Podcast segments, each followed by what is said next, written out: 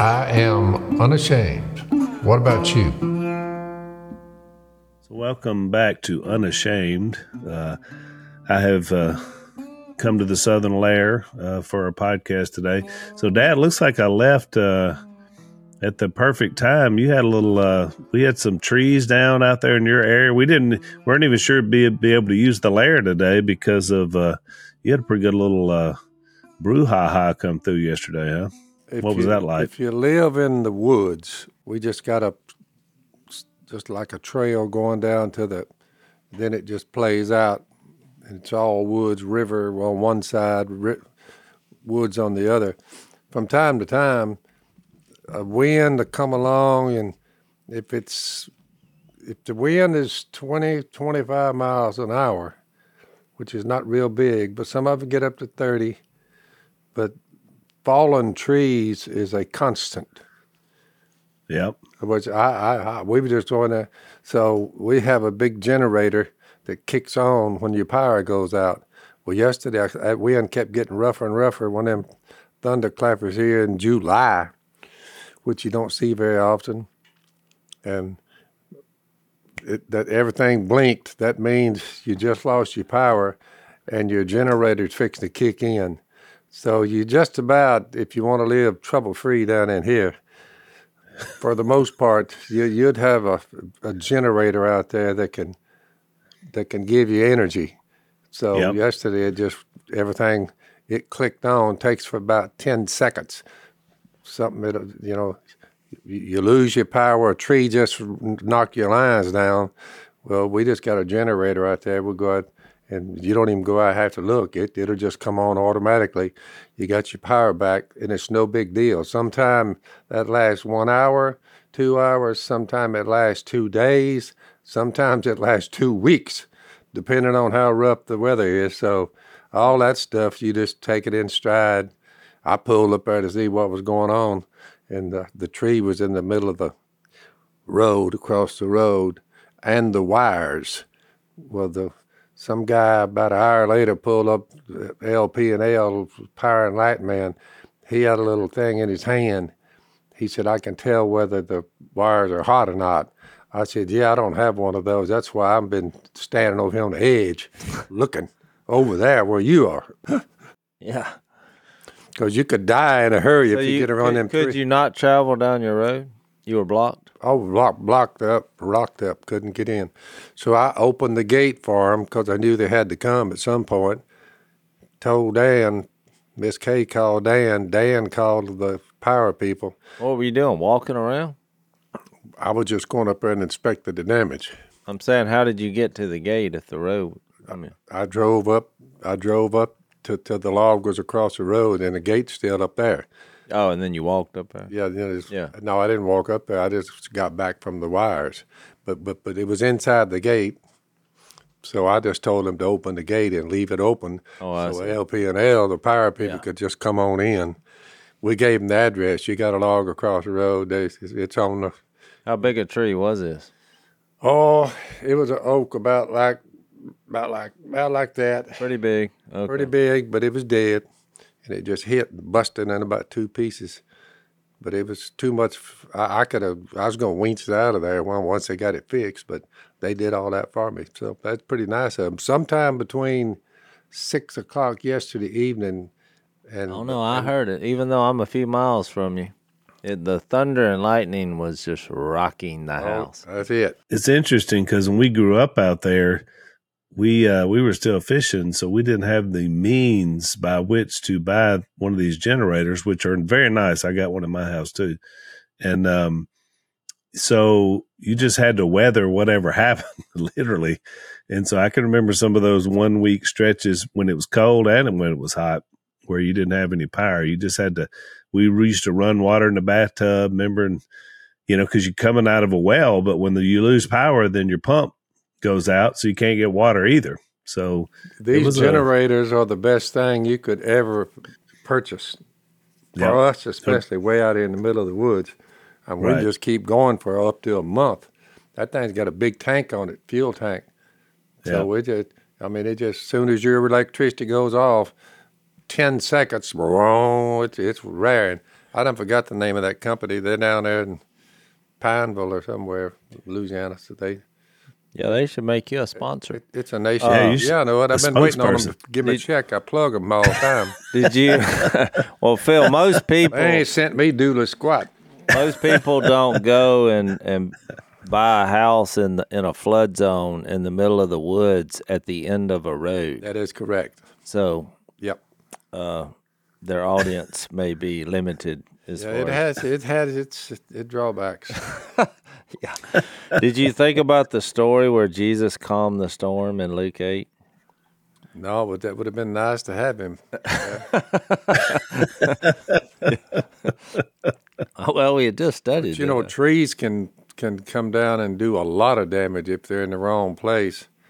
You know, well, we just had one a couple weeks ago that Oh, I yeah. talked about. It fell, you know, right in front of our gate. So, falling trees are, are is a pretty well a constant. Oh, we had a sister, dad, at- at the church. She's still around, but her younger sister, when she was just maybe 10 years old, she was just walking along there in front of her house and a tree fell on her and killed her. Oh yeah, I mean, it happened. It happens all the time. It's it's dangerous. So, Jase, what about your weekend? What you well, uh, you know, it's uh, it's been a week of a lot of, I guess, a lot of spiritual warfare. I guess just with you know with helping kids and marriages and different situations. You know, sometimes it's just it it tends to snowball. I guess when you're out there, you have relationships with people through the years. You bring a lot of people to Christ, and so every once in a while you just have those weeks where it's it it feels like you're running a business. For it's like when one person leaves, the next person you know knocks on the door, and and here we go. But uh, Missy and I took one night, and she wanted to go to a movie because we had she had three movies that she wants to see, which is the first time she's actually wanted to see a movie in years. But I think at the top of the list was this movie, Sound of Freedom. It's it's the first time I've been to a movie besides The Blind, which we what, what do you call that? What was it a private screening? That was kind of a private screening. Yeah.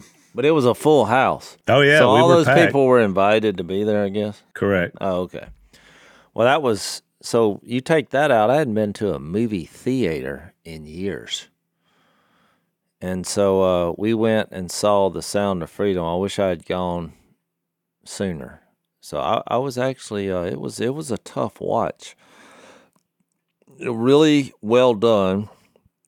Glad I went, um, and I want to.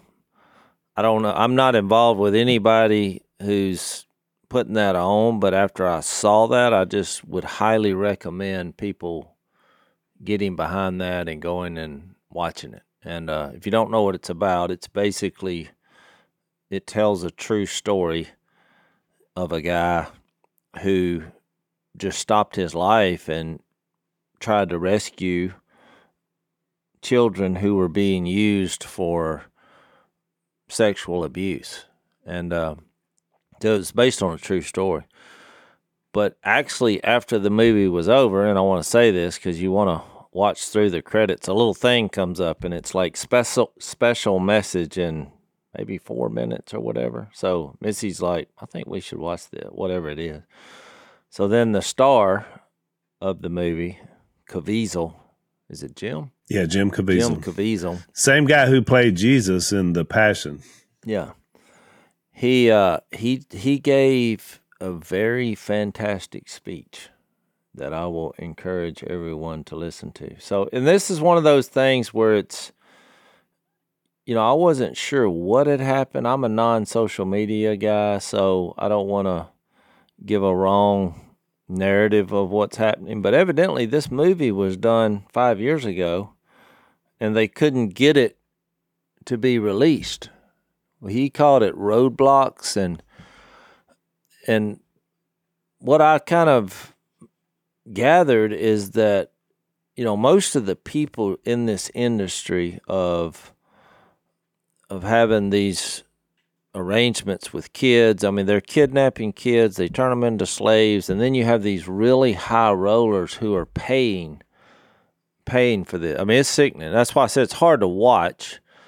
The fact that it's going on in our world, just it it physically made me nauseous.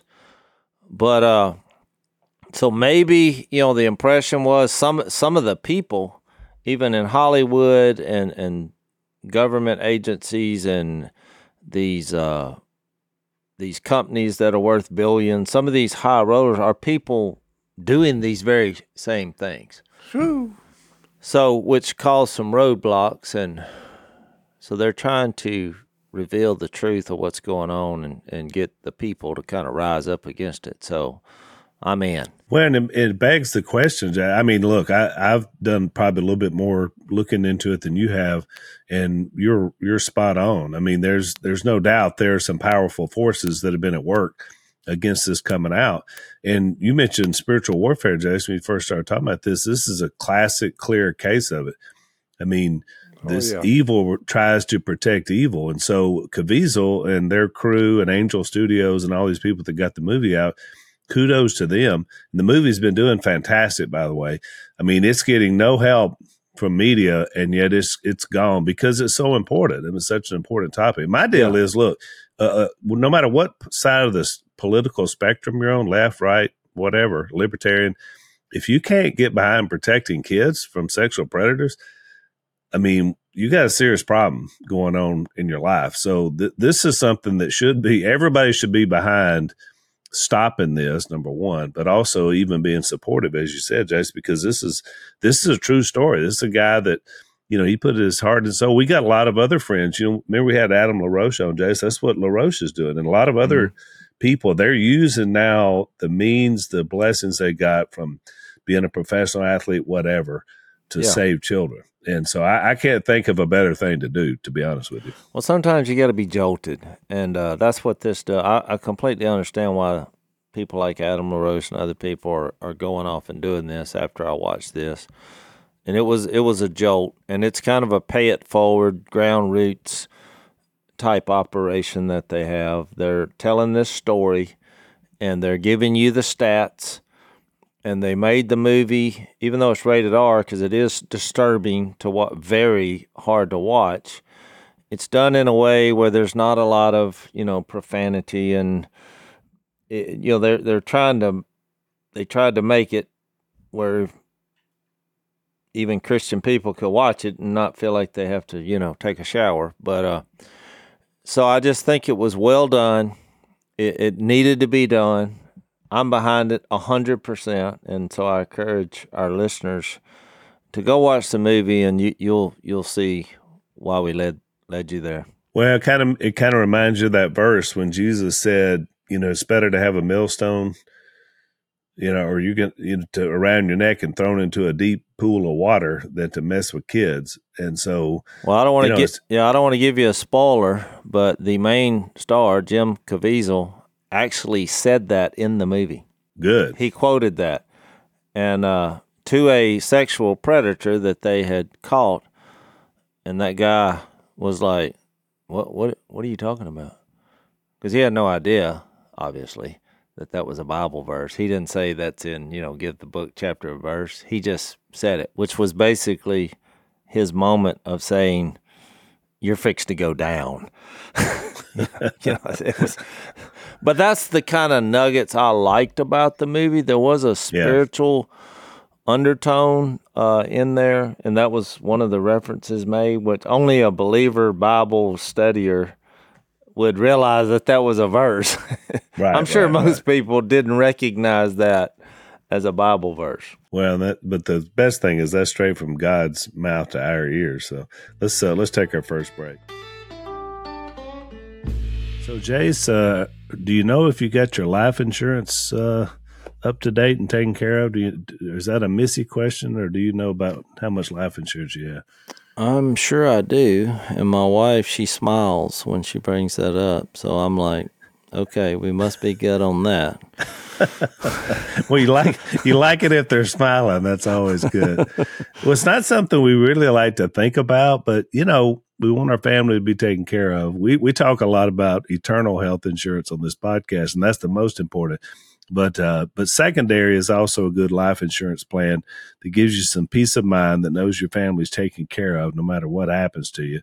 Um, and so our, we got some friends at Policy Genius, and what they do is help you find the best insurance rates.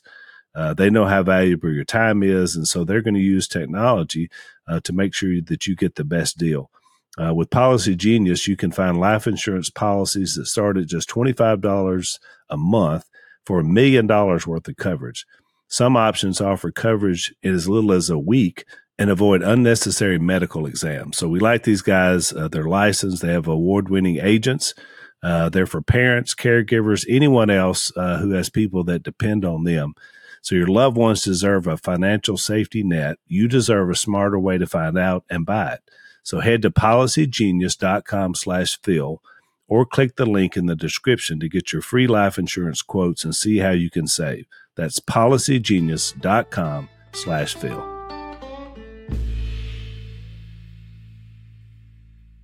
So before we get to our Bible study, Jase, you mentioned that Missy wanted to see two or three movies.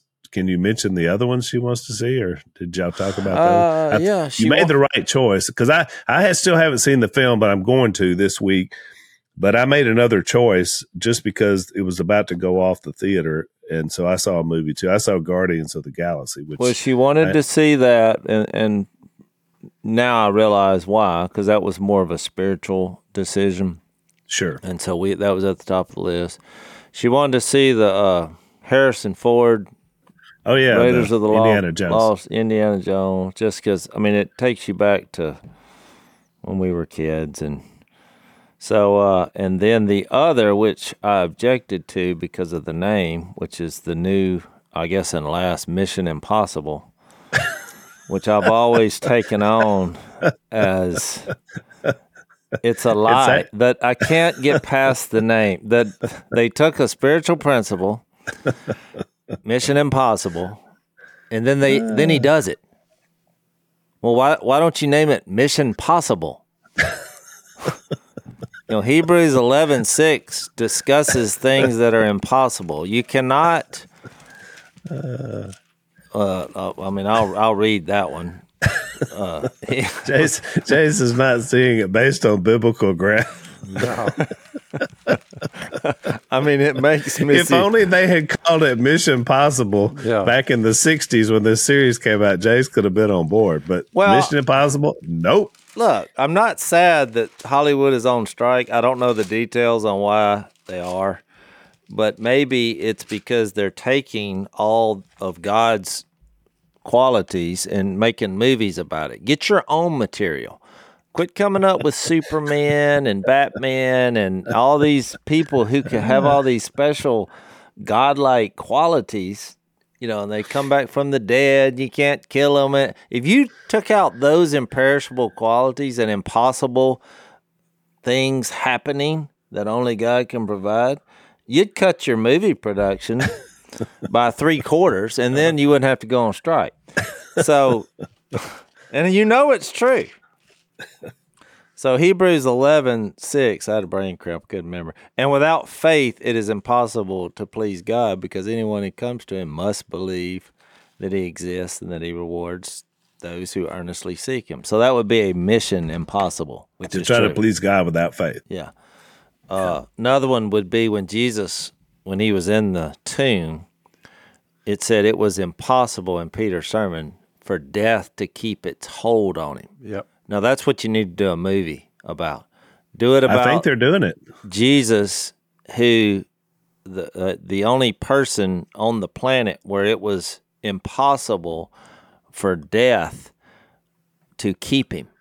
Now that's something to it. ponder. Are they? I think I think so. I heard I've heard that next year uh, Mel Gibson has this the sequel to The Passion coming out, and I, I don't know. I've just heard this, so I, I don't I don't know if this that's factually accurate.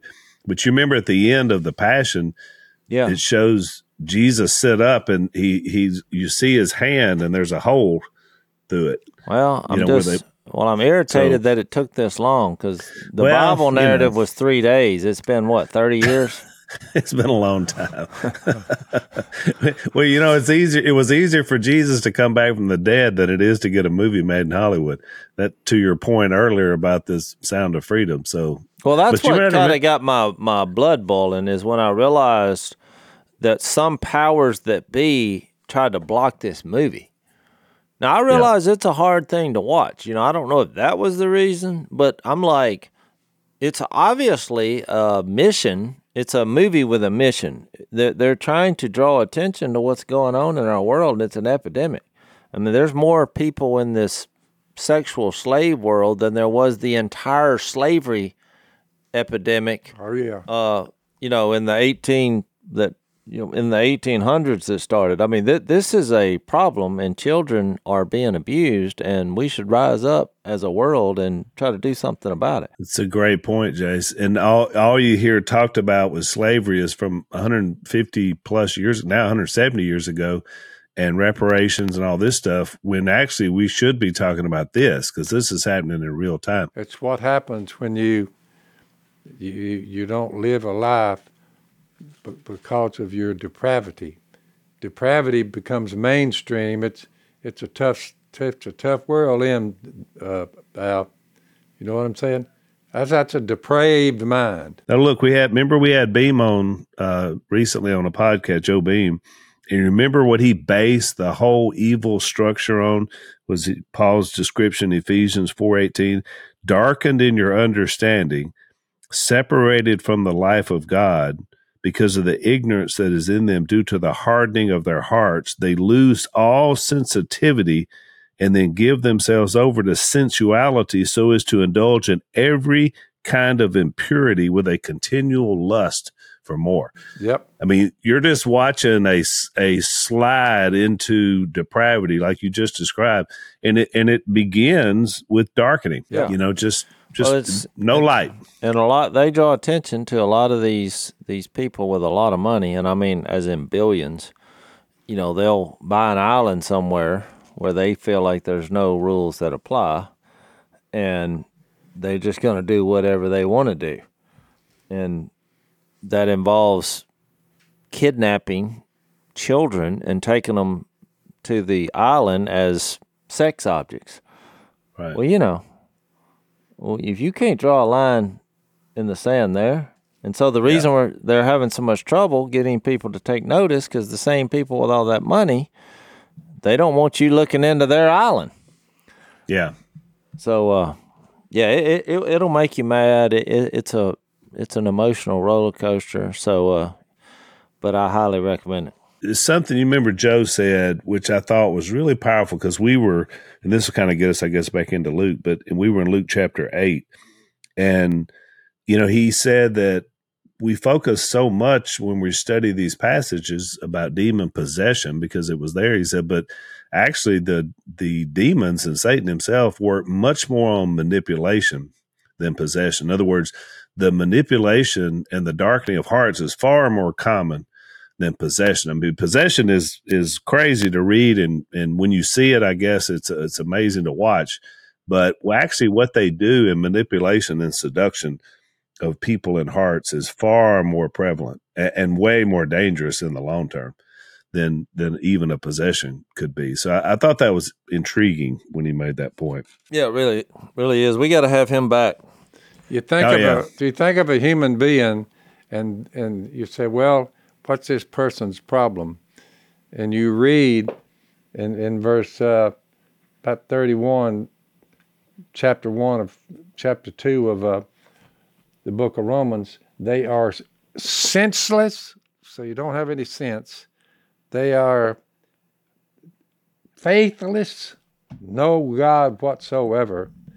They're heartless. You say, man, come on. I mean, what, what, you know, you- you're actually going to do that to a little child? And then they're ruthless.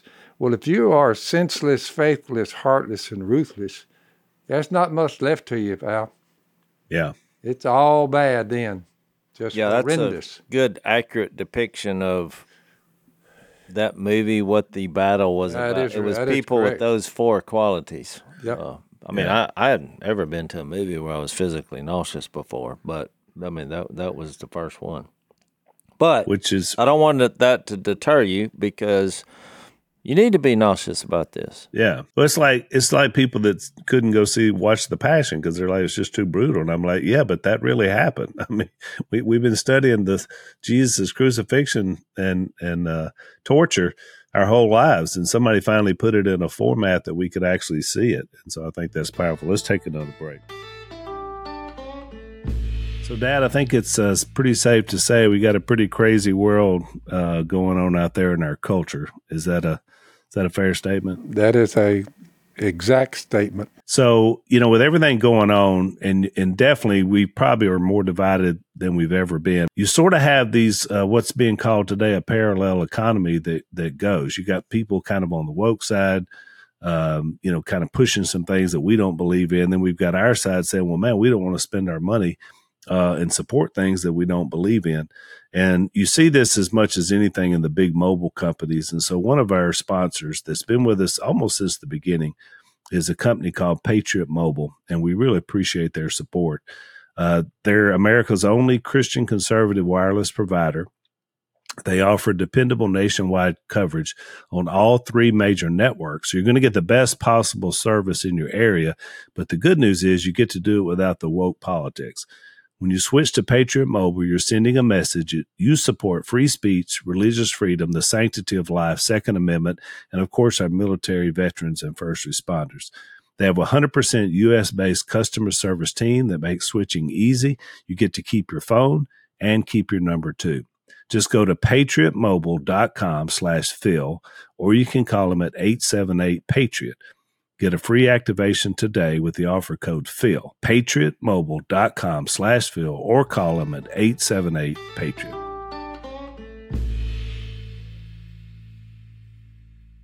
So, Jase, just a reset, and I know you kind of had a big picture uh, discussion you want to have today where we are in the text, but so we, we got to chapter 8 of Luke, and we've and Jesus is still in Galilee, which is up where he was raised, and he's still in that region. And so a lot of things are happening, and we're kind of heading toward that tipping point where he's going to head to Jerusalem uh, when we get to chapter nine. But we he started out with these parables that he was telling about the sower and the seeds, and then the one I call sight and sound, which is the one with the lamp on the stand, because it's much as important about how you listen as it is in what you see. Then he kind of had this awkward family interaction where his family came, and we know from some of the other gospels that they thought he had lost it, and so they basically came to try to take him home and you know settle him down. But he he told them he was on a mission. Um, we had this uh, calming of the storm that you mentioned earlier, Jase, when he crossed the Sea of Galilee, and the reason he was crossing the Sea of Galilee was to interact with this guy who was possessed by literally thousands of demons and Jesus cast it out. And so that's what we talked about in the last podcast. So that gets us up to uh, chapter 8, verse 40, um, which is going to be a couple of uh, pretty amazing miracles uh, that we're going to talk about now. Yeah, it's a fascinating story. And I think there's there's something in here, you know, big picture God's nature principles that you'll see about maybe God's timing and and really people who uh, who are more concerned with the object of their faith and how much they have, because you have the two people involved here cannot be any more different in life as far yeah. as their social status and who they are and what their request is and but they both kind of find the same conclusion you know at Jesus but the danger of this and what we talked about before, like from a big picture, and when you think about what's happening here, Jesus is going around and he's introducing this concept of the kingdom. What And he's the king. He's getting people to view him as the Son of God and a Son of Man. And people are having a hard time doing that. I mean, you remember when he, he healed the paralytic or is that just a couple chapters back? I mean, the first thing he said was, "Your sins are forgiven," and it's like a record scratch moment because yeah, you're like, five. yeah, in chapter five, you're like, well, wait a minute. I mean, I think it's probably the only time in the history of the world where someone got their sins forgiven and they were disappointed That's right. because that's not what he was there for. Yeah, it's not And- why his and- friends brought him. And I'm making that point to say I think us in modern day got to be careful as we go along here to realize that none of the disciples are really actually getting what's going on. There and, and in fact, the next chapter and the reason we're doing this break and getting the big picture today is because when you get to the next chapter, well, he sends them all out, the twelve apostles, including Judas and they're driving out evil spirits and they're healing people, which proves a point here, which is also echoed in, uh, you know, when Jesus said, "Not everyone who says to me, Lord, Lord, you know, will enter the kingdom of God." And and you'll Right. say, "Did we not prophesy in your name and drive out demons and do mighty miracles in your name?" And he says, "Away from me, I never knew you." Where's that at? Matthew seven, I think. Yeah, 14 yeah. and 15. You say, say, well, what's the point? It, it's kind of the Corinthian problem where you remember in 1 Corinthians 13, Paul makes this just incredible statement that if you can fathom all mysteries and you can give your, your body to the flames and you can do all these great works, but you don't have love, you're nothing. And uh, it was really a bombshell moment because he was saying there's something better than these miracles and these signs. It's pointing to Jesus being the Son of God. Once you get pointed in his direction, you see the love, the reason he's here, the love for humanity. And that love is going to trickle over to you. And and that's the greater reason for for studying this. But you got to remember all these people that are watching this that they're not they're not getting it. So uh, I think the danger is when you study these things paragraph by paragraph, you tend to try to apply them to your life today. But you got to realize you're this is more of an understanding who Jesus is, so that when he does die on a cross, you get it. Yeah. All these people wouldn't get it till post resurrection. I mean, what happened when he died? They, they were all there. At Luke uh, chapter 4, it says, when sun was setting in verse 40, uh, pe- people brought to Jesus all who had various kinds of sicknesses laying on, on his hands, on each one. He healed them. Moreover, demons came out of many people shouting, You're the Son of God. But he rebuked them, and he would not allow them to speak because they knew he was the Christ. At daybreak, Jesus went out to a solitary place. The people were looking for him, and when they came to where he was, they tried to keep him from leaving them. But he said, I must preach the good news of the kingdom of God to the other towns also, because that's why I was sent. Well, right. But that good news was really just that he was the king, and right. the it was well because that that's a excellent point. Because a lot of people they're like, well, he's going around preaching the gospel, you know, the death, burial, and resurrection of Jesus. No, he was. He hasn't died yet. That's correct. So the good news of the kingdom was that Jesus is fulfilling the prophecy that the king was coming. And the reason I'm making such a big deal of this is is cuz they had a wrong view of what that kingdom was going to look like. That's why they didn't understand it. Hardly any understanding of it. So in the next chapter, he's going to for the first time predict his death, burial, and resurrection. And they're they're not going to get it. So these qualities that he goes over about the kingdom, the, like the Sermon on the Mount and the character, that's giving you insight to God's nature and how we are to approach it. But And also, Jase, how transitional this moment was, because your point is is well taken and right spot on. I I'm working on my sermon for Sunday, which I'm kind of going backwards from our podcast about the calling of the disciples, and this is something we didn't talk about back when we did it. It's easy to overlook, and I, I overlooked it when we were talking on the podcast about it. You know, Jesus chose twelve out of his current disciples and we didn't make a big point about it. It's just a number. It's just, you know, the number he chose. But then we find out later, we get to Luke 22, that wasn't just happenstance he chose 12. He chose 12 because there were 12 tribes in Israel. And this was the fulfillment of everything that Israel had been looking forward to was in him. Because he makes the point to them, he says, You'll rule over the there's 12 of you, there'll be 12 thrones. You remember he told them as you rule over. Mm-hmm. So the mm-hmm. idea is, is they would become the transitional figures for what Israel had known up until that point into now this recognized kingdom of God. So even little subtle things like that, Jase, to prove your point, yeah. shows you how this whole thing is about this transition into kingdom. And you're right. No matter what application you make to your life today, it has to start there for it to make any sense. Let's take another break.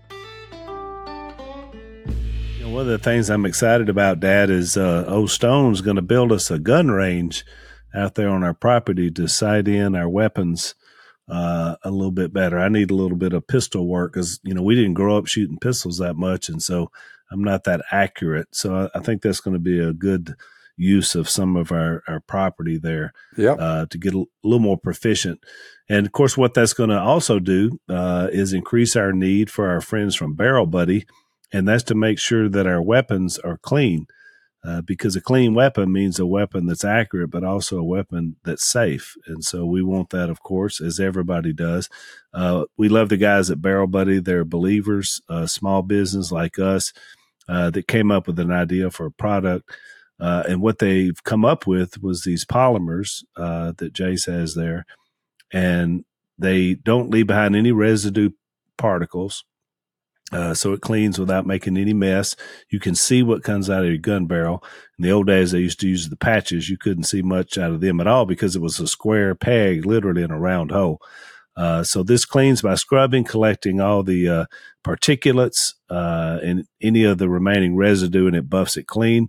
Uh, very important to be a responsible gun owner. We know we got a lot of gun enthusiasts that listen to our podcast. So check these guys out if you hadn't already. Barrelbuddy.com, B A R R E L buddy.com.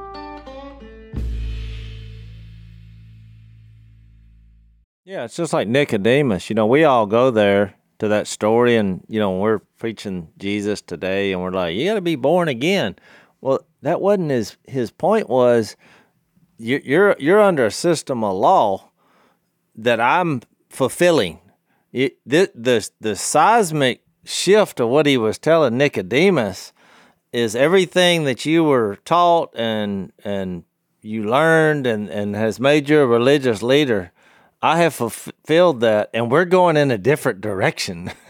That's right. of grace and truth, and so I'm just saying to be fair to the text when you study this, you got to keep that in mind that that really, you know, even in our day, you see religious groups who read passages like what we're fixed to read, Luke 8, which is very it's just filled with tons of things that, you know, make the hair stand up on your arm.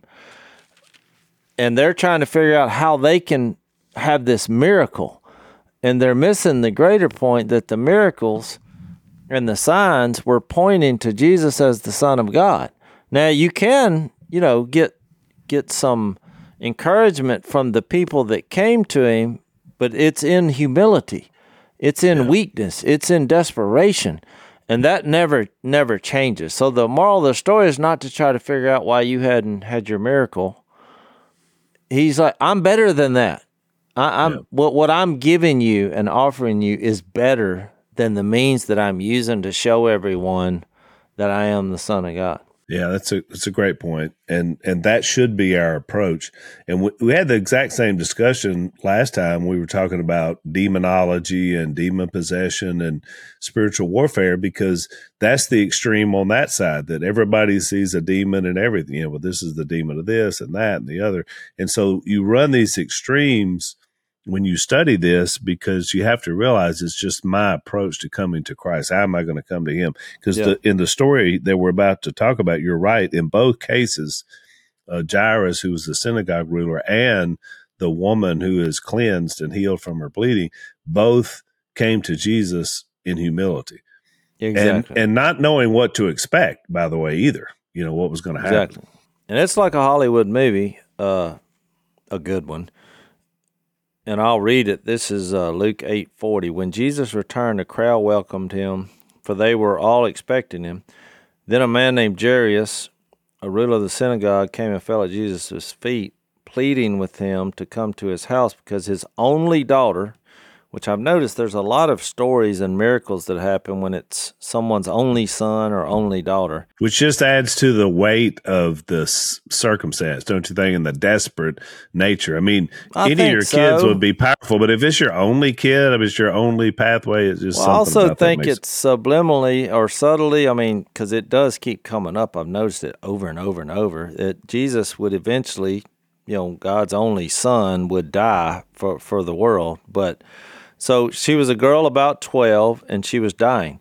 As Jesus was on his way, the crowds almost crushed him. And a woman was there who had been subject to bleeding for 12 years, but no one could heal her. She came up behind him and touched the edge of his cloak, and immediately her bleeding stopped. Who touched me? Jesus asked. When they all denied it, Peter said, Master, the people are crowding and pressing against you. But Jesus said, Someone touched me. And this is a real interesting statement. yeah. I know that power has gone out from me.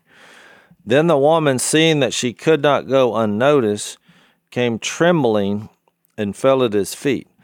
In the presence of all the people, she told why she had touched him and how she had been instantly healed. Then he said to her, Daughter, your faith has healed you. Go in peace. While Jesus was still speaking, someone came from the house of Jairus, the synagogue ruler. Your daughter is dead, he said. Don't bother the teacher anymore. Hearing this, Jesus said to Jairus, Don't be afraid, just believe, and she will be healed. And when, he arrived at the house of Jairus, he did not let anyone go in with him except Peter, John, and James, and the child's father and mother. Meanwhile, all the people were wailing and mourning for her. Stop wailing, Jesus said. She is not dead, but asleep. They laughed at him, knowing that she was dead. But he took her by the hand and said, My child, get up. Her spirit returned, and at once she stood up. Then Jesus told them to give her something to eat. Her parents were astonished, but he ordered them not to tell anyone what had happened. All right, so there's a, a ton to unpack here. Um, first of all, the, the as you said, it was the only daughter of this synagogue ruler. So this is a guy with some some pull, you know, in this community, and yet he comes to Jesus. One of the other versions, and by the way, the others are Matthew nine and, and uh, Mark eight. No, no, Matthew nine and Mark five. Yeah. uh, said he fell at his feet and bowed before him. So I mean, the definitely the idea here is one of humility, as you described, and and and the same with the woman, which was kind of interesting because you know Jesus knew that power came out of him when she, you know, when her bleeding was stopped. And by the way, this was some sort of a um, a woman having a period that just never ended. And what's interesting is, Jason, it was the same amount of years as the girl had been alive. The little girl was 12 years old. This woman had been bleeding for the same amount of time. So I thought about it. When that baby was born, is when her problem started. And I don't know if that's part of the intertwining of this or what. But no, that's the Hollywood movie. I mean, you see what happens. You know, you're, it goes to the hospital, you know, and out walks a couple with the baby. They're happy, and then not knowing the woman who walks right beside them, yeah, she just got diagnosed with a problem that no one can cure. You know, and then so later on, yeah. 12 years, you tell the story, they're reconnected here, and now it's you got Jesus taking the girl by the hand, you know, and the, and the other one, the woman is touching his cloak. I mean, we're, we're talking about drama. Plus, you figured, uh, Jase, let's take our last break.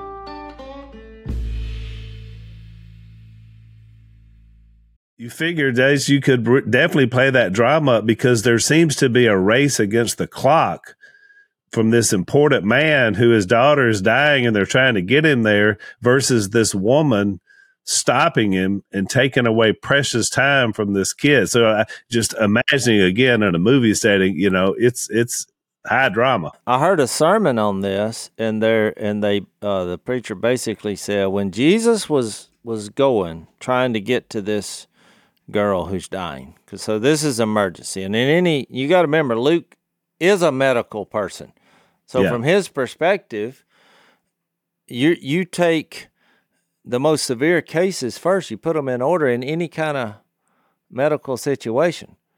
So the uh, so the preacher was like, so basically Jesus was of uh, what he did here was malpractice because he stopped and, and one of the one of the other versions either matthew 9 or mark 5 i can't remember but it says she told him his whole story well just stop think about that and i'm not trying to put people in boxes but if a woman is fixed to tell you her whole story that Get ain't some gonna- popcorn. that ain't gonna happen in a hurry You may I be mean, there a I've while. had, I've been involved in some of the, you know, I mean, just my wife t- telling me any story. Dad, have you ever seen a woman who would tell you her story over and over and over again? Listen, this little girl, I love her to death. Never seen her before, but she showed up sa- Saturday night, I think it was, and uh, but anyway, we worked it out. She wanted me to baptize her in the river, so I shared Jesus with her, and we talked about it. But I've seen some high-strung ladies before. but little Sheila out of Missouri, she got a great husband, and uh, but I said, I said, girl, I've noticed something about you. And she said, what's that? I said, you are, you are, have a sense of humor and you are a go get it little girl. She was something. Yeah. Well, I, I didn't know about Sheila. I thought you were going to say mom. Well, but that's what whatever. I thought he was going. But, uh, Sheila went way past your mother Oh, as far as just energy. Well, there you go. That's well, good. I mean, That's I'm good. trying to be funny, but She's it- the most energetic woman I've run up on in a long time that, uh, of her fear of God and the love of Jesus Christ. I can love it. That. Now, now she's a sister. That's but good. it, Yep. in reality, I do think that there's some some points here that do apply, even though we have kind of looked at it from the big picture about God's timing and because Jesus wasn't in a hurry.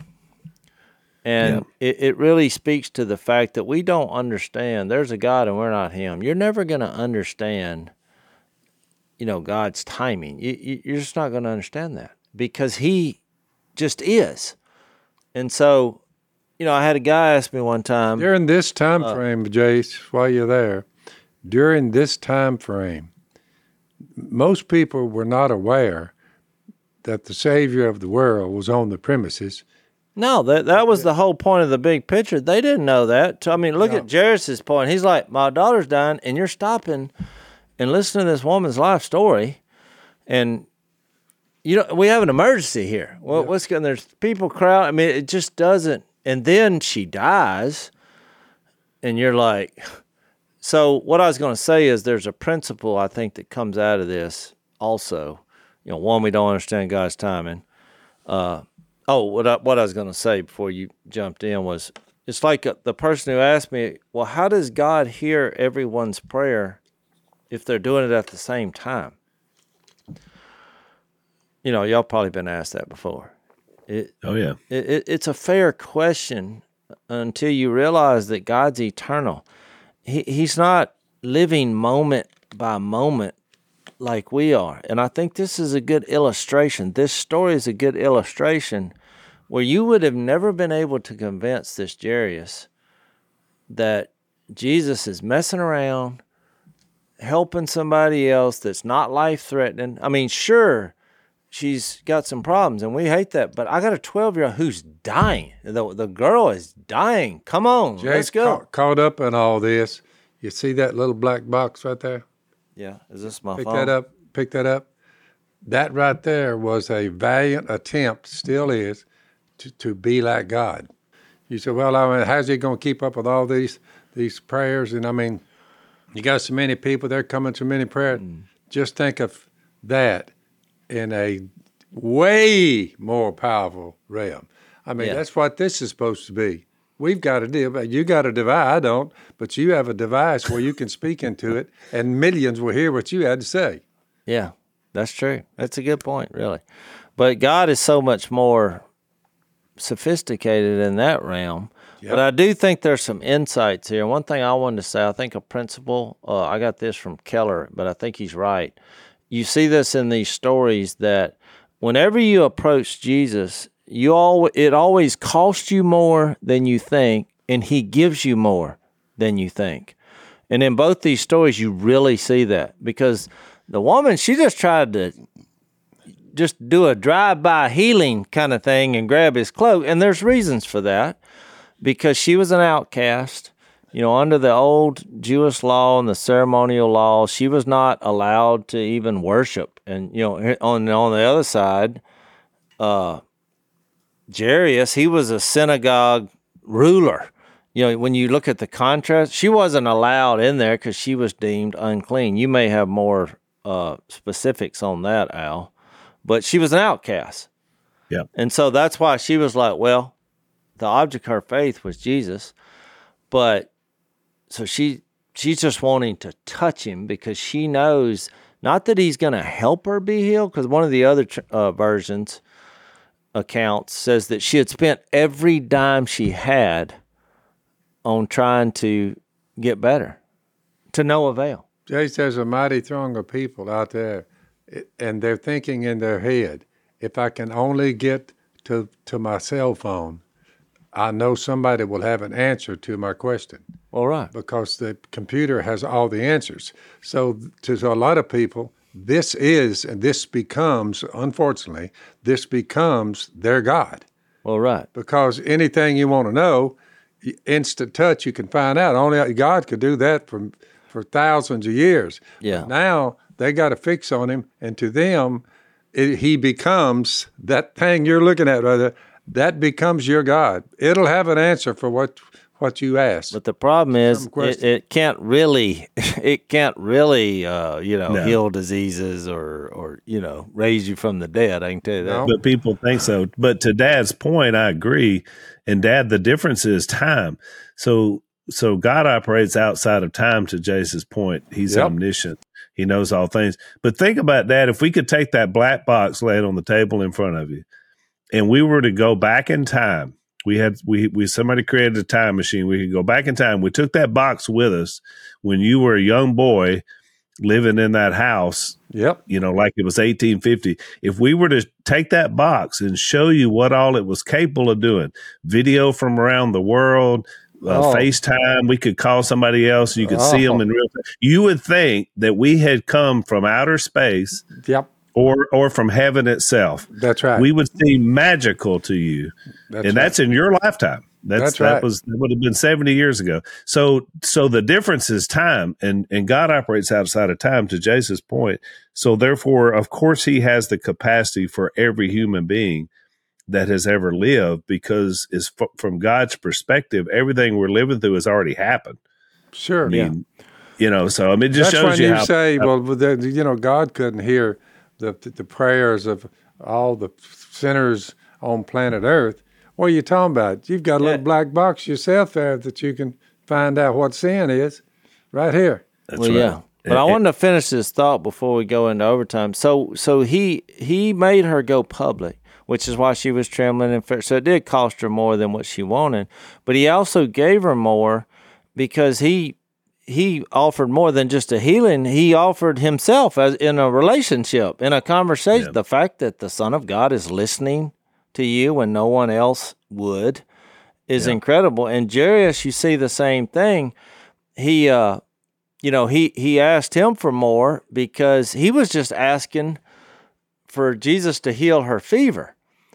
And he got way more out of it. He he got her being resurrected from the dead And it also cost him more because then when Jesus looked at him and said, Trust me, after you've delayed this whole process by helping this other woman, and now she's died, and in that moment, you know he's filled with bitterness and, and rage and grief. And then here's the same guy who you trust in just to say, Well, trust me now. So, yeah. so he's asking more than he thought that would be asked, and I think it's yeah. a really good principle. No, that's really good. And we are out of time, so we'll uh, we'll pick this discussion up in the overtime uh, and probably some of the next podcasts. If you want to follow us over, blazetv.com slash unashamed is where you go to get our bonus content. So we see you there. Thanks for listening to the Unashamed podcast. Help us out by rating us on iTunes And don't miss an episode by subscribing on YouTube and be sure to click that little bell to get notified about new episodes. And for even more content that you won't get anywhere else, subscribe to Blaze TV at blazetv.com slash unashamed.